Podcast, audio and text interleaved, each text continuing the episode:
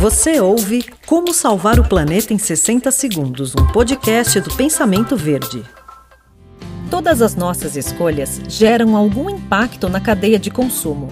As roupas que usamos, os alimentos que ingerimos e o veículo em que nos deslocamos diariamente podem ter consequências tanto negativas como positivas para o meio ambiente. Por isso, é importante nos atentarmos para o consumo sustentável pois é ele que vai nortear as nossas escolhas para produtos que atendam às nossas necessidades sem deixar de lado os cuidados com o meio ambiente.